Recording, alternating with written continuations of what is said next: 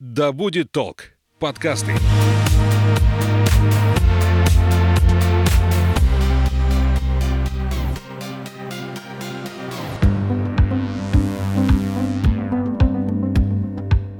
Привет, я Маша Хоменко, журналист и аспирант-филолог. А это подкаст «Наука запросто», в котором мы сближаем теорию с практикой, академическую среду с реальной жизнью и говорим о том, чем дышит современная наука, кто они, ученые настоящего, почему выбрали путь исследований и как проводят свободное время. Сегодня у меня в гостях Людмила Владимировна Бельская, кандидат химических наук, заведующая научно-исследовательской лабораторией биохимии ОМГПУ. Здравствуйте, Людмила. Добрый день.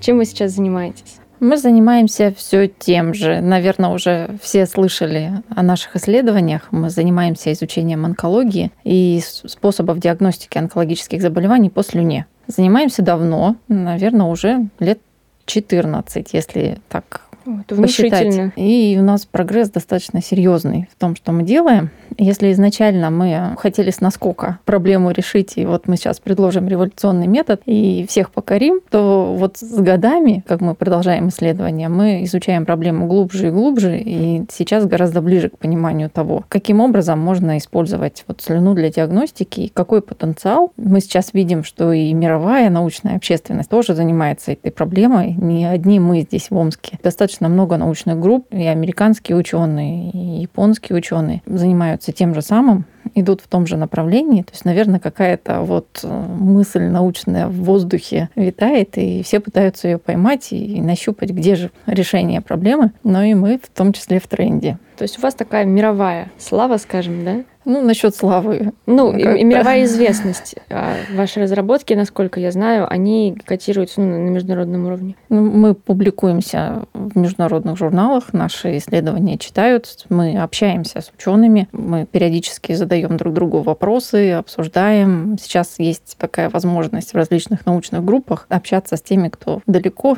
и непосредственно в исследованиях не участвует. Но, тем не менее, вот как бы мы точно знаем, где наше место вот в этой большой мировой науки, и оно не последнее однозначно. С чего вообще началось это исследование? Что было толчком? Как родилась идея? Наверное, как всегда, случайно. То есть мы занимались слюной еще с института. То есть моя тема курсовой, потом дипломной работы была а, изучение зубных камней, почему они образуются у человека и как слюна может повлиять или не повлиять на этот процесс. Тема была сугубо стоматологическая. Даже в большей степени мы, наверное, изучали сами камни, чем среду их образования. И диплом был благополучно защищен. Потом аспирантура и моим научным руководителем Головановой Ольгой Александровной была предложена тема продолжение это изучать зубные камни, но уже в плане того, как среда, в которой они формируются, может повлиять на этот процесс и смоделировать его. И как-то так получилось в процессе, что мы работали со стоматологами, и у нас скопились данные, допустим, тот же самый состав слюны при кариесе, состав слюны при пародонтите. То, что напрямую как бы к диссертации отношения не имело, но тоже показывало, что все-таки состав отличается. И отличается сильно. А потом те же самые медики задали вполне резонный вопрос. А если диабет? А если сердечно-сосудистые угу. заболевания? То можно ли это увидеть по слюне? Стали изучать, смотреть, думать. И увидели. А, почитали, поизучали и решили, что да, наверное, это перспективное направление, и по слюне можно любое значимое соматическое заболевание можно определять. Ну и здесь, как бы, опять же, стечение обстоятельств в нашей дружной команде появился онколог Виктор Константинович, к сожалению, он покинул нас в апреле прошлого года. Совместно с ним мы решили, что ну что же мы будем размениваться на что-то более мелкое. Надо сразу попробовать диагностировать что-то значимое. Угу. И мы собрали абсолютно наугад. По-моему, у нас было около 80 пациентов, всех подряд, кто там попался. Такой тычковый эксперимент. Получится, не получится. И проанализировали, посмотрели и поняли, что да, наверное, в этом направлении стоит копать. И это был 2013 год. То есть вот 10 лет, как мы уже непосредственно только с онкологией по слюне работаем. Я читала вашу историю, как у вас все начиналось и как потом развивалось. Вам же пришлось столкнуться с чередой некоторых сложностей, как я понимаю, да? Вы сначала были лабораторией, потом вам нужно было сделать организацию, зарегистрировать. Можете еще раз вкратце рассказать об этом, потому что не все знают? Все на самом деле сложно. У нас как таковой биохимии в Омске фактически нет. То есть кафедра химии на, в Омском государственном университете имени Достоевского, где я училась, это в основном не органическая химия, но и органическая уже там синтетика, вот что-то вот. А как таковой вот клинической биохимии, которой мы занимаемся, ее ну, в медакадемии в некоторой степени, а так по факту больше негде заниматься. И чтобы развивать свое направление, возникла когда-то бредовая идея, что лабораторию надо делать свою. И момент был очень удобный. Это был 2010 год. Очень много было разных конкурсов, которые поддерживали именно, когда малые инновационные предприятия, а, были раз... конкурсы совместно с Минэкономикой нашим и Фондом поддержки развития предпринимательства. Мы получили 500 тысяч на приобретение оборудования для организации. Эта организация должна была быть открыта. Собственно, с этого все и началось. Пришлось организовывать предприятие. И после этого это предприятие участвовало тогда в конкурсе «Умник» на старт. Потом мы получили субсидию Министерства экономики. И тем самым вот так помаленьку а, на полученные привлеченные деньги мы покупали оборудование. Угу. И таким образом у нас лаборатория, она как бы своя организовалась. А, но помимо оборудования, лаборатория должна платить за свет, воду, аренду, да. зарплату и так далее. Вот всю эту историю мы тянули года до 17 -го. Очень сложно, потому что от науки это отвлекает. Получается, вам приходилось платить из своего кармана или нет? То есть существовала организация, но она коммерчески как-то оправдывалась или нет? Ну, как технически вот, может оправдываться научное исследование? Для этого пришлось с грантовых каких-то конкурсов, которые вроде фонда Боротника, предусмотрена была выплата заработной платы. Там вот какое-то время была помощь. Потом мы брались за все возможные научные исследования по заказу, кому что надо было поизучать. Это тоже чужие направления, чужие тематики, в которых мы как бы результат даем, но в копилку нашего собственной науки это все не идет. Тем самым мы как бы очень сильно отвлекались угу. от основной задачи. И я считаю, что вот там практически два года, наверное, выпали полностью в плане анализа и обдумывания тех результатов, которые мы получаем. Как раз этот период времени мы активно собирали материал, и только когда мы смогли вот уйти от предприятия и от этого угу. вот всей рутины, только тогда появилась возможность вникнуть в то, что на самом деле получено, очень глубоко это проанализировать и понять, где были ошибки, что нужно переделать, на что нужно обратить внимание. Я пока не нашла тот вариант, когда один человек может грамотно сочетать в себе и управленца, и ученого. Мне mm кажется, что это надо быть уникальным человеком. Я таким человеком точно не являюсь. В какую-то сторону всегда будет перекос.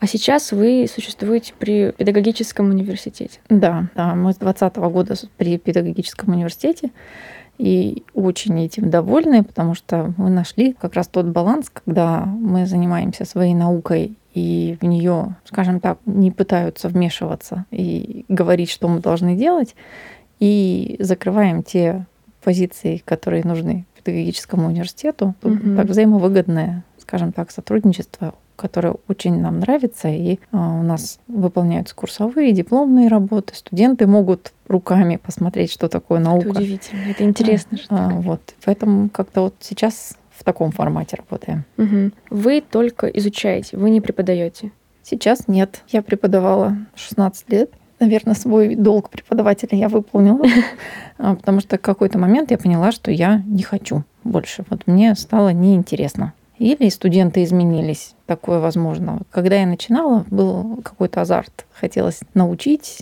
показать, объяснить. А в какой-то момент я увидела, что отдачи ее мало. Вот в том плане, что предмет сложный, химия мало кому, собственно, дается. А оказывается, что даже те, кто выбрали химический факультет, они как бы не хотят в нее очень глубоко вникать. Есть исключения, конечно, ну, как бы не будем всех обобщать, угу. но или, может быть, так сложились обстоятельства, что вот какой-то момент моего личного кризиса по отношению к преподавательской деятельности совпал с каким-то упадом уровня студентов угу. общим. И я с каким-то удовольствием ушла, скажем так, из преподавательской деятельности, и пока меня туда не тянет. не исключаю, что, может быть, лет через 10 я решу, что я готова дальше сеять разумное, доброе, вечное. Угу. А вы преподавали какие дисциплины? Неорганическую химию, кристаллохимию, поверхностные явления, дисперсные системы, общую химическую технологию и много чего еще. А с чего вообще началось ваше увлечение исследованиями, наукой? Ну, со школы, с учителя химии. У меня был замечательный учитель химии, Настасюк Людмила Васильевна.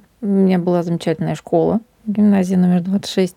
У нас была организована учеба таким образом, что один день в неделю было углубление изучение отдельных предметов, у меня была химия. И нас, таких сумасшедших, которые выбрали химию, было всего шесть человек. И вот в этом дружном коллективе шести человек мы как бы, даже скажу, вынуждены были химию учить хорошо. Потому что ни за кого не спрятаться, ни как бы... Ну, раз ходишь, значит, должен Всё, знать да, лучше. выбрал. Хотя, собственно, поступать-то я на химфак не собиралась. Мгм. Я собиралась в институт сервиса. Там один из предметов, который сдавался, была химия. И вот как-то так вынужденно я пришла на химию. И когда первый раз мы пошли на экскурсию тогда в университет, в лабораторию зашли, я поняла, что я здесь пропала. Все мне нравится, я как бы, наверное, хотела бы этим заниматься. Причем у меня была против мама. Она как-то так, э, ну что это такое вредная, какая профессия, и, и с химическими веществами работать. Мгм.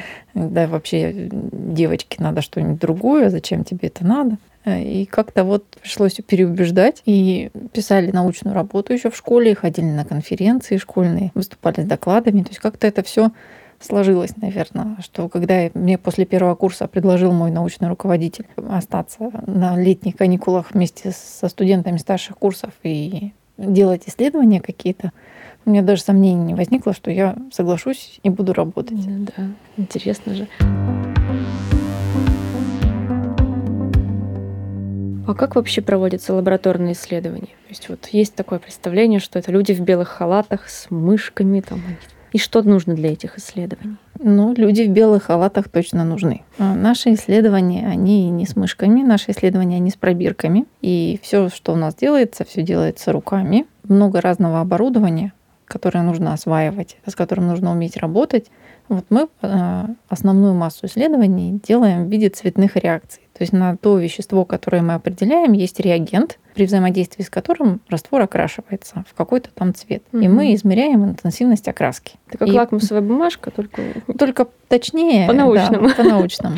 И, соответственно, для каждого вещества, которое мы определяем, есть своя методика, что как добавить, в какой последовательности, сколько погреть, сколько подождать. Потом это все измеряется на соответствующем приборе и обрабатываются данные. Мгм. Если мы анализируем одну пробу, то в ней 35 разных компонентов. Выбора для э, исследований и простор для творчества он огромный. Рук всегда не хватает в лаборатории. Да, вот я и хотела спросить про нехватку кадров в лабораторных исследованиях. Я читала, что мало людей вообще сейчас, кто увлекается этим, кто готов посвятить себя этому, э, биохимии, вот, э, лабораторным исследованиям в этой области.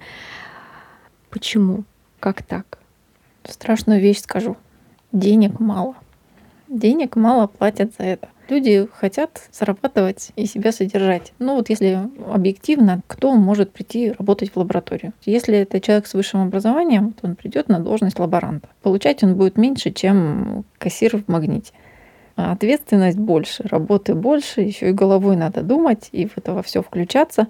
Ну, скажем так, не все готовы мириться с таким уровнем дохода. Чтобы в науке действительно зарабатывать, э, должно пройти определенное количество времени, должны пройти определенные этапы, нужно как бы дойти до определенной должности, нужно получать какие-то гранты, нужно крутиться, искать варианты, как что сделать. Это не самый простой путь, который не все готовы выбирать. Поэтому объективно проще пойти работать на тот же самый нефтезавод и выполнять вполне определенный анализ. Меньше хлопот, меньше переживаний и гарантированный доход. Наверное, это всегда так было. Я вот не помню такого этапа, чтобы где-то там было описано или кто-то рассказывал, что вот ученые приходили, им хорошо платили. Ну, слушайте, это же такая важная сфера.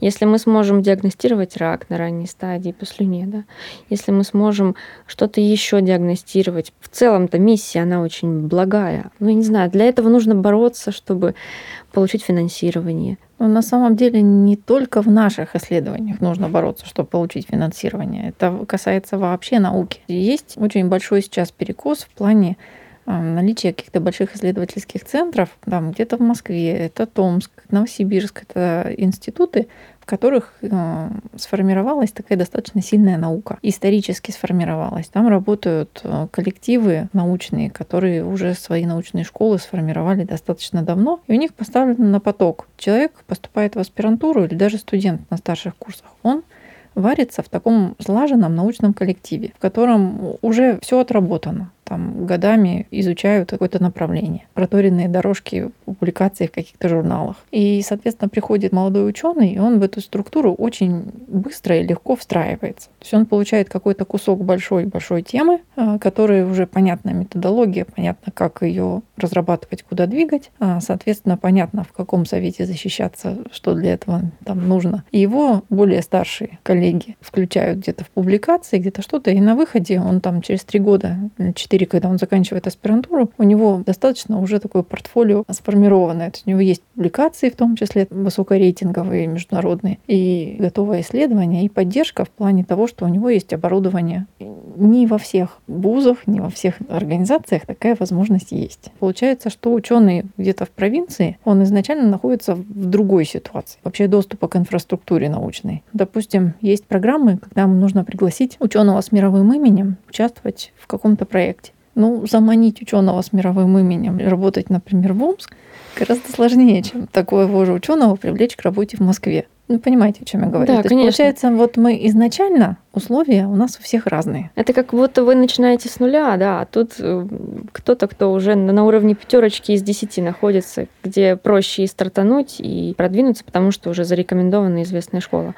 И получается в этой ситуации самое главное, что не опустить руки, потому что тот момент, когда ты изначально там на старте уже отстаешь на 10 километров, то как бы можно вообще не бежать, а можно бежать и догонять. В какой-то момент мы выбрали вариант бежать и делать наши исследования, несмотря на то, что как бы не всегда они поддерживаются и не всегда находятся какие-то возможности того же самого финансирования или что-то еще.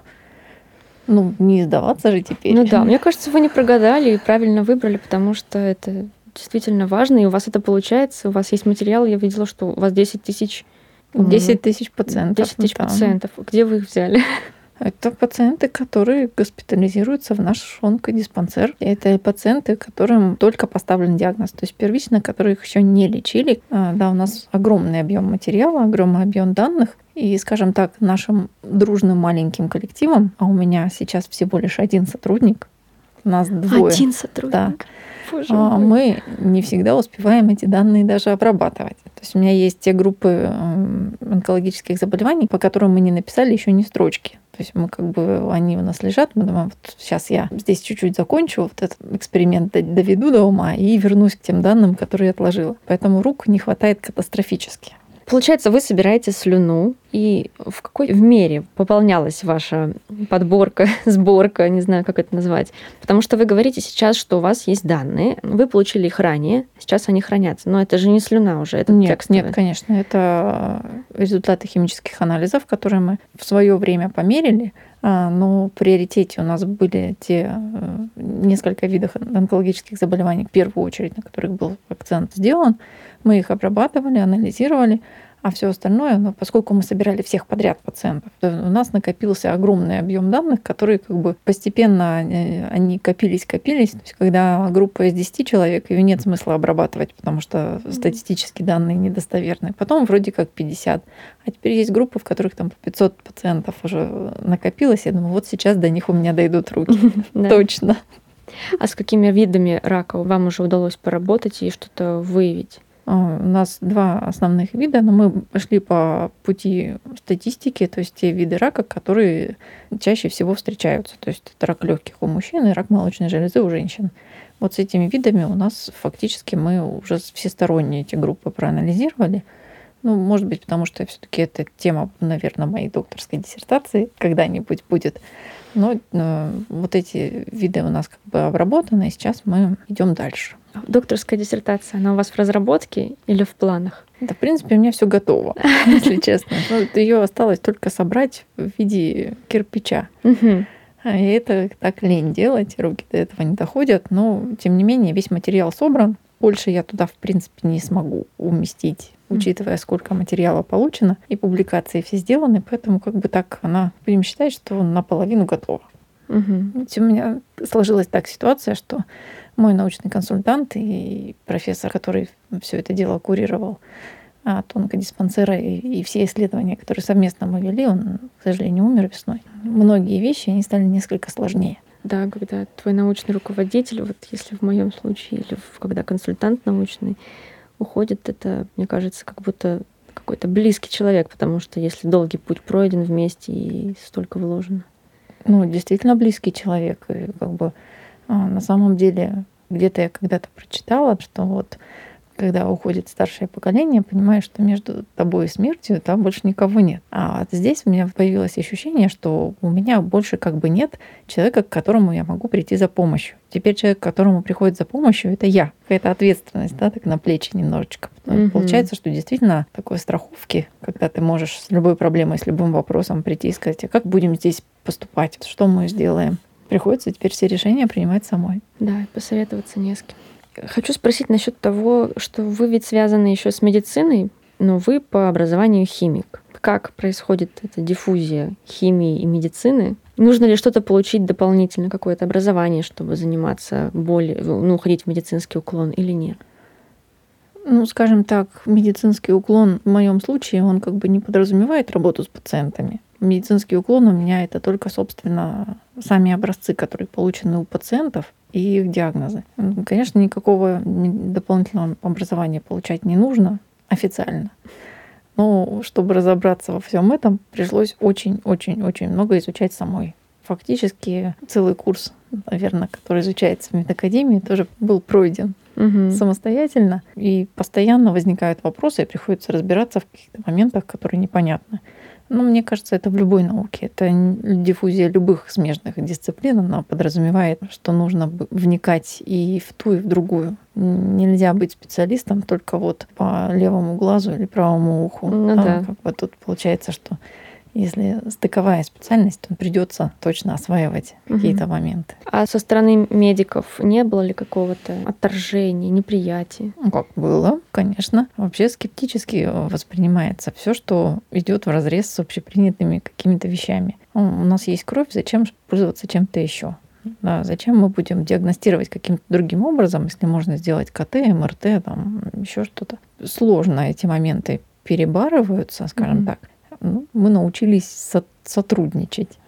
А как внедряются ваши разработки? Пока не внедряются. Пока не внедряются. Такие разработки до стадии клинических испытаний и разрешения Росздравнадзора, они не внедряются. Пока мы были в Сколково, у нас была возможность э, делать анализы. Юридически такая возможность была. И мы делали. То есть люди могли прийти, сдать анализы и получить свое заключение. После того, как мы из Сколково ушли, мы как бы этой возможности лишились, и юридически мы как бы не имеем права с пациентами работать, и этого не делаем. А когда вы были в Сколково? Вот в этом промежутке между 17 и 20? Это было как раз вот до 17 -го года, а. да. И вы переезжали в Москву? Чтобы... Нет, мы не переезжали в Москву, то есть юридически мы были резидентами Сколково, и у нас был офис в Сколково, но лаборатория, она всегда была здесь. Угу, понятно. Вот возвращаясь к вопросу о международном сотрудничестве, как иностранные коллеги воспринимают, особенно сейчас? Ну, скажем так, иностранных коллег, с которыми мы бы постоянно работали, у нас нет. Есть иностранные коллеги, с которыми мы периодически пересекались на разных мероприятиях, которые занимаются ну, в том же направлении исследованиями. Они как бы то, о чем мы говорили, немножко разный стар... уровень. Угу. Вот мы в 2012 году встретились на конференции в Москве на Конгрессе стоматологов с профессором Вонгом который в Калифорнийском университете возглавляет как раз целый институт, который занимается изучением слюны. И он начал свой доклад с фразы «У нас было 50 миллионов долларов, и задача за два года научиться диагностировать хотя бы одно заболевание по слюне. А мой доклад был следующий. Мне не оставалось ничего, кроме того, что сказать, у меня не было 50 миллионов долларов, но мы научились диагностировать как минимум одно заболевание по слюне. То есть, опять же, мы говорим о разных о разном финансировании и об очень разном оборудовании. То есть то, что сейчас принято в мире И те э, возможности, которые есть у нас, это разные возможности. И то, что мы вообще конкурентно способны, это очень-очень здорово. Да. Да. Но тем не менее, как бы вот наши точки пересечения, они очень так расплывчатые. То есть мы в разных, в разных областях работаем. Если говорить о том же там, докторе Вонге, они все в метаболомику, в протеомика и так далее.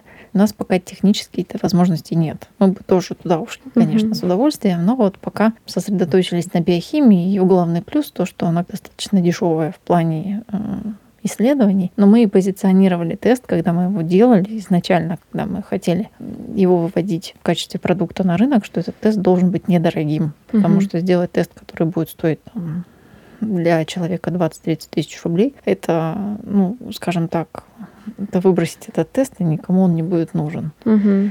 И сколько сейчас примерная стоимость? Ну, если говорить о себестоимости, то, наверное, в районе полутора тысяч. Ой, это совсем... Ну, конечно, стоить он будет дороже. Ну, я понимаю. Но... Я... А у вас есть конкуренты вот в этих исследованиях по России? По России нет. Есть исследования более мелкие, а вот так, чтобы всесторонние и делать комплексные исследования слюны вот диагностики рака, даже, наверное, в мире вот в таком масштабе исследования никто не делал на таких выборках. То есть все, что есть, все, кто делают, Особенно чем дороже метод, тем меньше количество пациентов, которые было обследовано. То есть если метод эксклюзивный какой-то очень дорогой, то обследуют 20 пациентов, 30. На них делаются какие-то выводы. А это достаточно? Это, а, это достаточно, чтобы это позиционировалось как предварительные результаты. Потенциально можно вот в этом направлении что-то искать. Конечно, для того, чтобы сделать а, продукт и вывести его на рынок и доказать, что это работает, и все это зарегистрировать и провести клинические испытания, конечно, этого мало, катастрофически мало. Угу. И, собственно, все исследования, которые в мире ведутся, они ведутся на маленьких выборках. Самое большое, что я встречала, ну, 300-500 пациентов, может быть. То есть в этом плане мы абсолютно конкурентно способны, и тот объем данных, который получен, позволяет говорить, что выводы, они крайне надежные. В общем-то, у нас те данные, которые были получены, например, в 2014 году, они подтверждаются сейчас. Помимо всего прочего, мы а, за такое большое количество времени мы показали, что те параметры, которые мы измеряем, они могут использоваться не только для того, чтобы диагностировать, они могут использоваться для того, чтобы можно было определять прогноз заболевания. Mm-hmm. Соответственно, может быть в перспективе какой-то выход на а, то, чтобы каким-то образом выбирать тактику лечения или наблюдать направленно за той группой пациентов, у которых, там, например, выявлен повышенный риск того же самого рецидива или неблагоприятного исхода лечения. А сколько вам осталось до того, чтобы вот это внедрить? Вы сказали, что пока невозможно, а потом, когда это будет? Ну, в том виде, в котором это есть сейчас, внедрить крайне сложно, потому что это трудоемкое и достаточно такое длительное по времени лабораторное исследование. То есть, чтобы это внедрить, это по большому счету нужны мои руки, которые все это будут делать. Потому что мы поставили методику, мы делаем эксперименты. Вот я вижу по цвету раствора, что сегодня что-то не то. То есть надо его переделать. Хотя технически у него как бы срок годности все. А, то есть бывают нюансы, которые не расскажешь, не покажешь, не, не объяснишь. Это надо только вот почувствовать, когда ты поработал достаточное количество времени. Это опыт – и, соответственно, на практику нельзя такие вещи выпускать, поскольку ошибка в лаборатории, ошибка, допущенная лаборантом, да, допустим, она сразу на нет сведет весь, весь процесс, да, и потом очень сложно доказать, что ты, собственно, все правильно придумал, просто был косяк в выполнении. Угу. И чтобы это внедрить на практике, нужно упростить. Пока этот вариант я не придумала, каким образом это можно сделать. У меня есть впереди цель такая. Я хочу это сделать, чтобы это было более компактно, более изящно в плане выполнения и, и менее трудозатратно. А в каком виде был бы тест? Ну, будет тест, который вы разрабатываете? Ну, как все лабораторные тесты, в виде коробочки, в которой реагенты. Как пациент с этим работает? Пациент Есть. взял пробирку, в нее, собственно, наплевал и отдал. На этом моменте участие пациента оно заканчивается. Ага.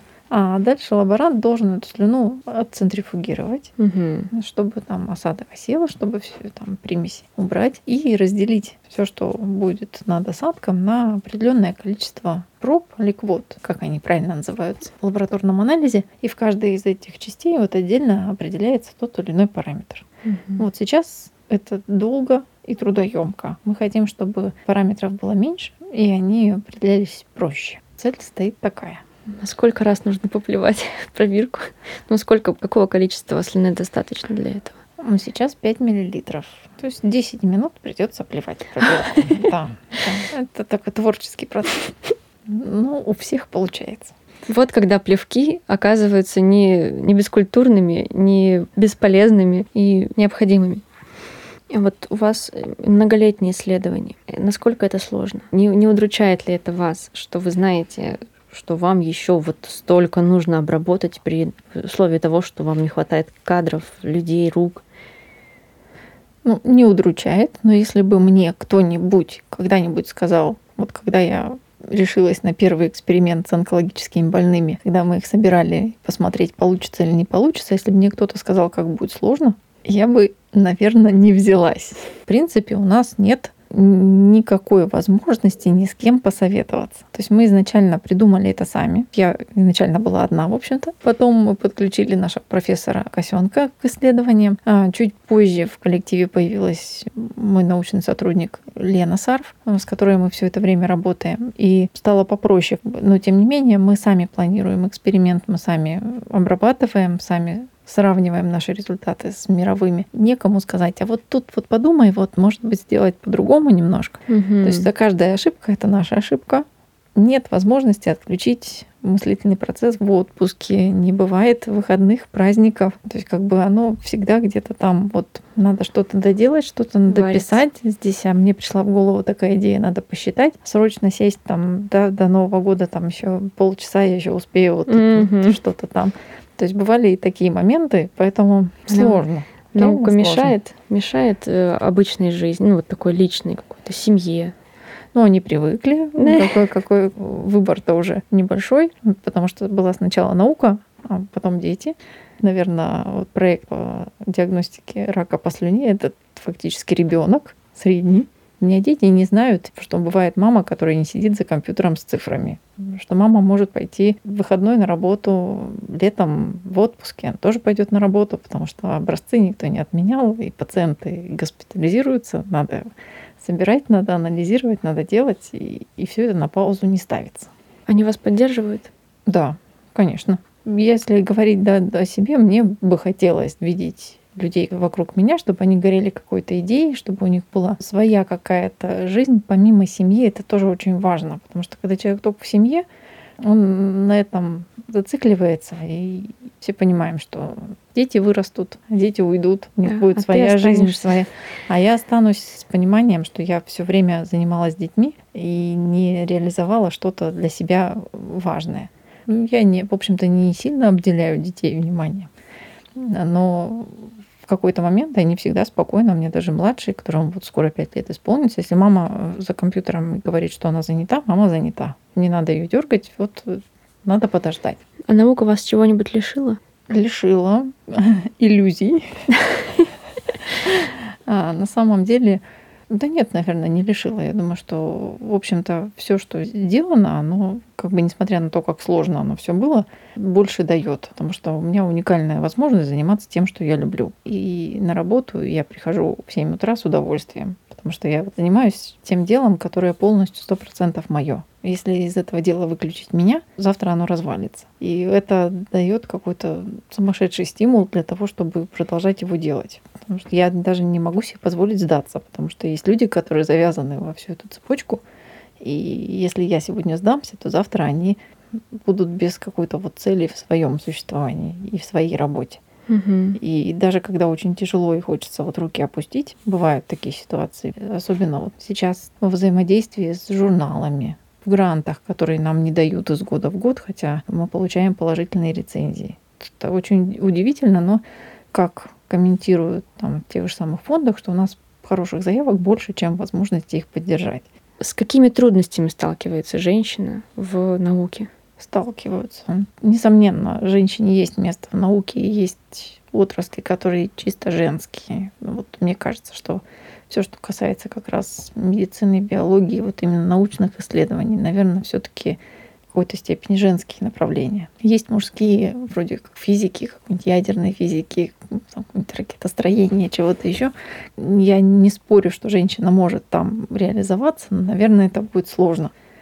Вообще сложности есть. Начнем с того, что женщине надо заниматься семьей. И у нас это никак не учитывается в плане того, что, вот, допустим, молодым ученым ты считаешься до 35 лет. Это определено у нас как бы во всех грантовых программах. Допустим, мы закончили институт 22-23, поступили в аспирантуру, это еще 4 года. Соответственно, там 26-27 лет, если все в порядке, и 27 лет защищена кандидатская диссертация. Потом, собственно, надо бы детей рожать. Вот если сходил в декрет, минус три года угу. из научной жизни. Если дважды сходил в декрет, минус шесть. И при этом как бы никто не останавливает время, не останавливает часы, не говорит, что ты вот тут как бы эти годы можно не учитывать. Значит, ты считаешься молодым ученым, там, допустим, до, до 42. Ничего подобного. Твои достижения по определению сравниваются с соответствующими достижениями мужчин угу. которые в декрет не ходят, имеют больше возможности заниматься наукой без отвлечения какого-то. Наверное, в этом плане есть сложность. С остальным можно справиться.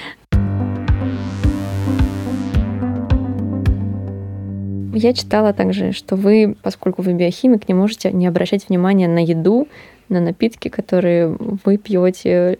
На самом деле не все так страшно. Я просто не могу, это мое личное, я даже не думаю, что это потому что я биохимик, это вот моя личная как бы фобия или что, как это можно назвать. Я не ем ту еду, которую кто-то смешал, приготовил. Вот то есть я не, не заказываю готовые заправленные салаты где-то там в кафе, ресторане. Я не ем такие блюда, если их готовил человек, которого я не знаю. А мои коллеги, с которыми мне приходится быть в заведениях общепита, скажем так, они очень удивляются, потому что я ем всегда или кусок мяса, или кусок рыбы, который ни с чем не смешан, и mm-hmm. отдельно овощи. А вообще что-нибудь можете сказать? Вот если вы смотрите на продукт, думаете, здесь вот столько белка, столько кальция, столько этого, это полезно, а это нет, не полезно. Ну, на самом деле не до такой степени. Я читаю этикетки, и как-то уже так сформировался круг продуктов, которых меньше. То есть чем меньше там написано в составе ингредиентов, тем лучше, само собой. А на самом деле э, знание, что лежит в продукте, оно не уменьшает количество того, что можно выбрать.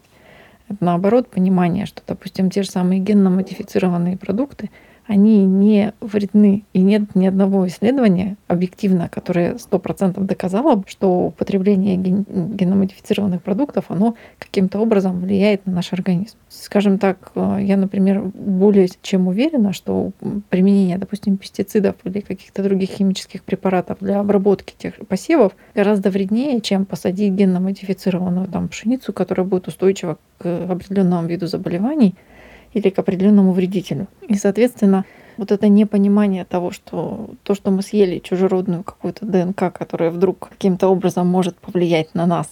А может ли вообще? А может ли повлиять?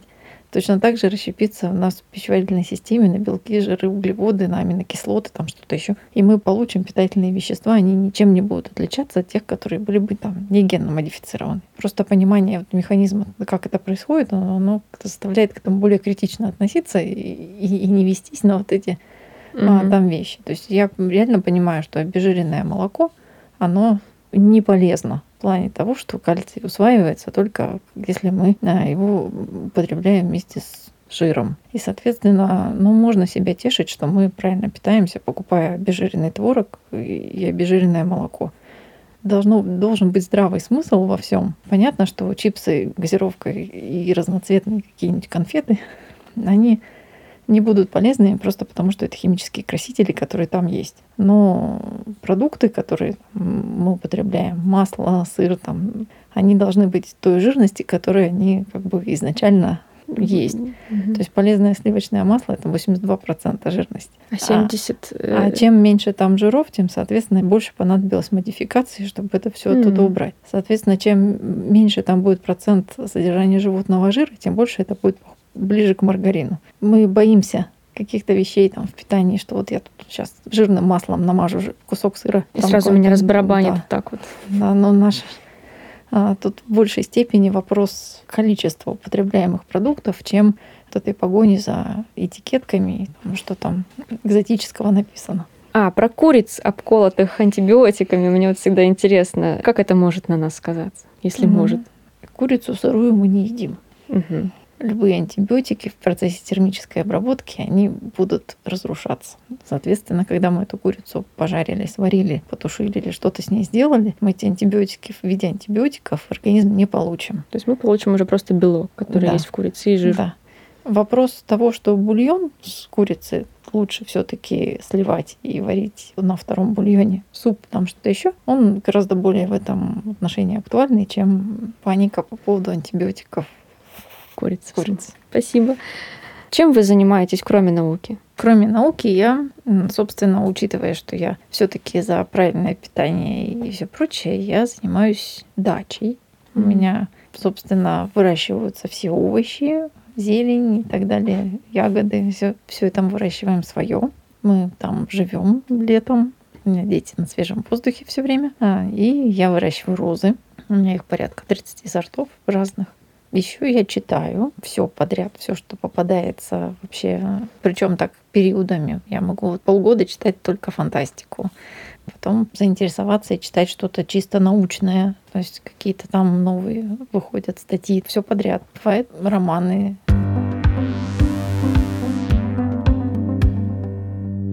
Хотелось бы, конечно, чтобы в сферу приходили новые люди, которым это интересно, которых бы это зажигало, чтобы у вас было больше, больше рук, больше сотрудников, которые бы все это убыстрили. И исследование развивалось и приводило к каким-то приятным, полезным результатам. Но и в завершении сейчас, чтобы вы пожелали девушкам, женщинам, которые хотят пойти или уже пришли в науку, Наверное, хочется пожелать, чтобы женщины, которые приходят в науку, они не боялись трудностей. Все трудности преодолимы. Чаще всего они все временные. И надо не испугаться первой и не уйти из науки.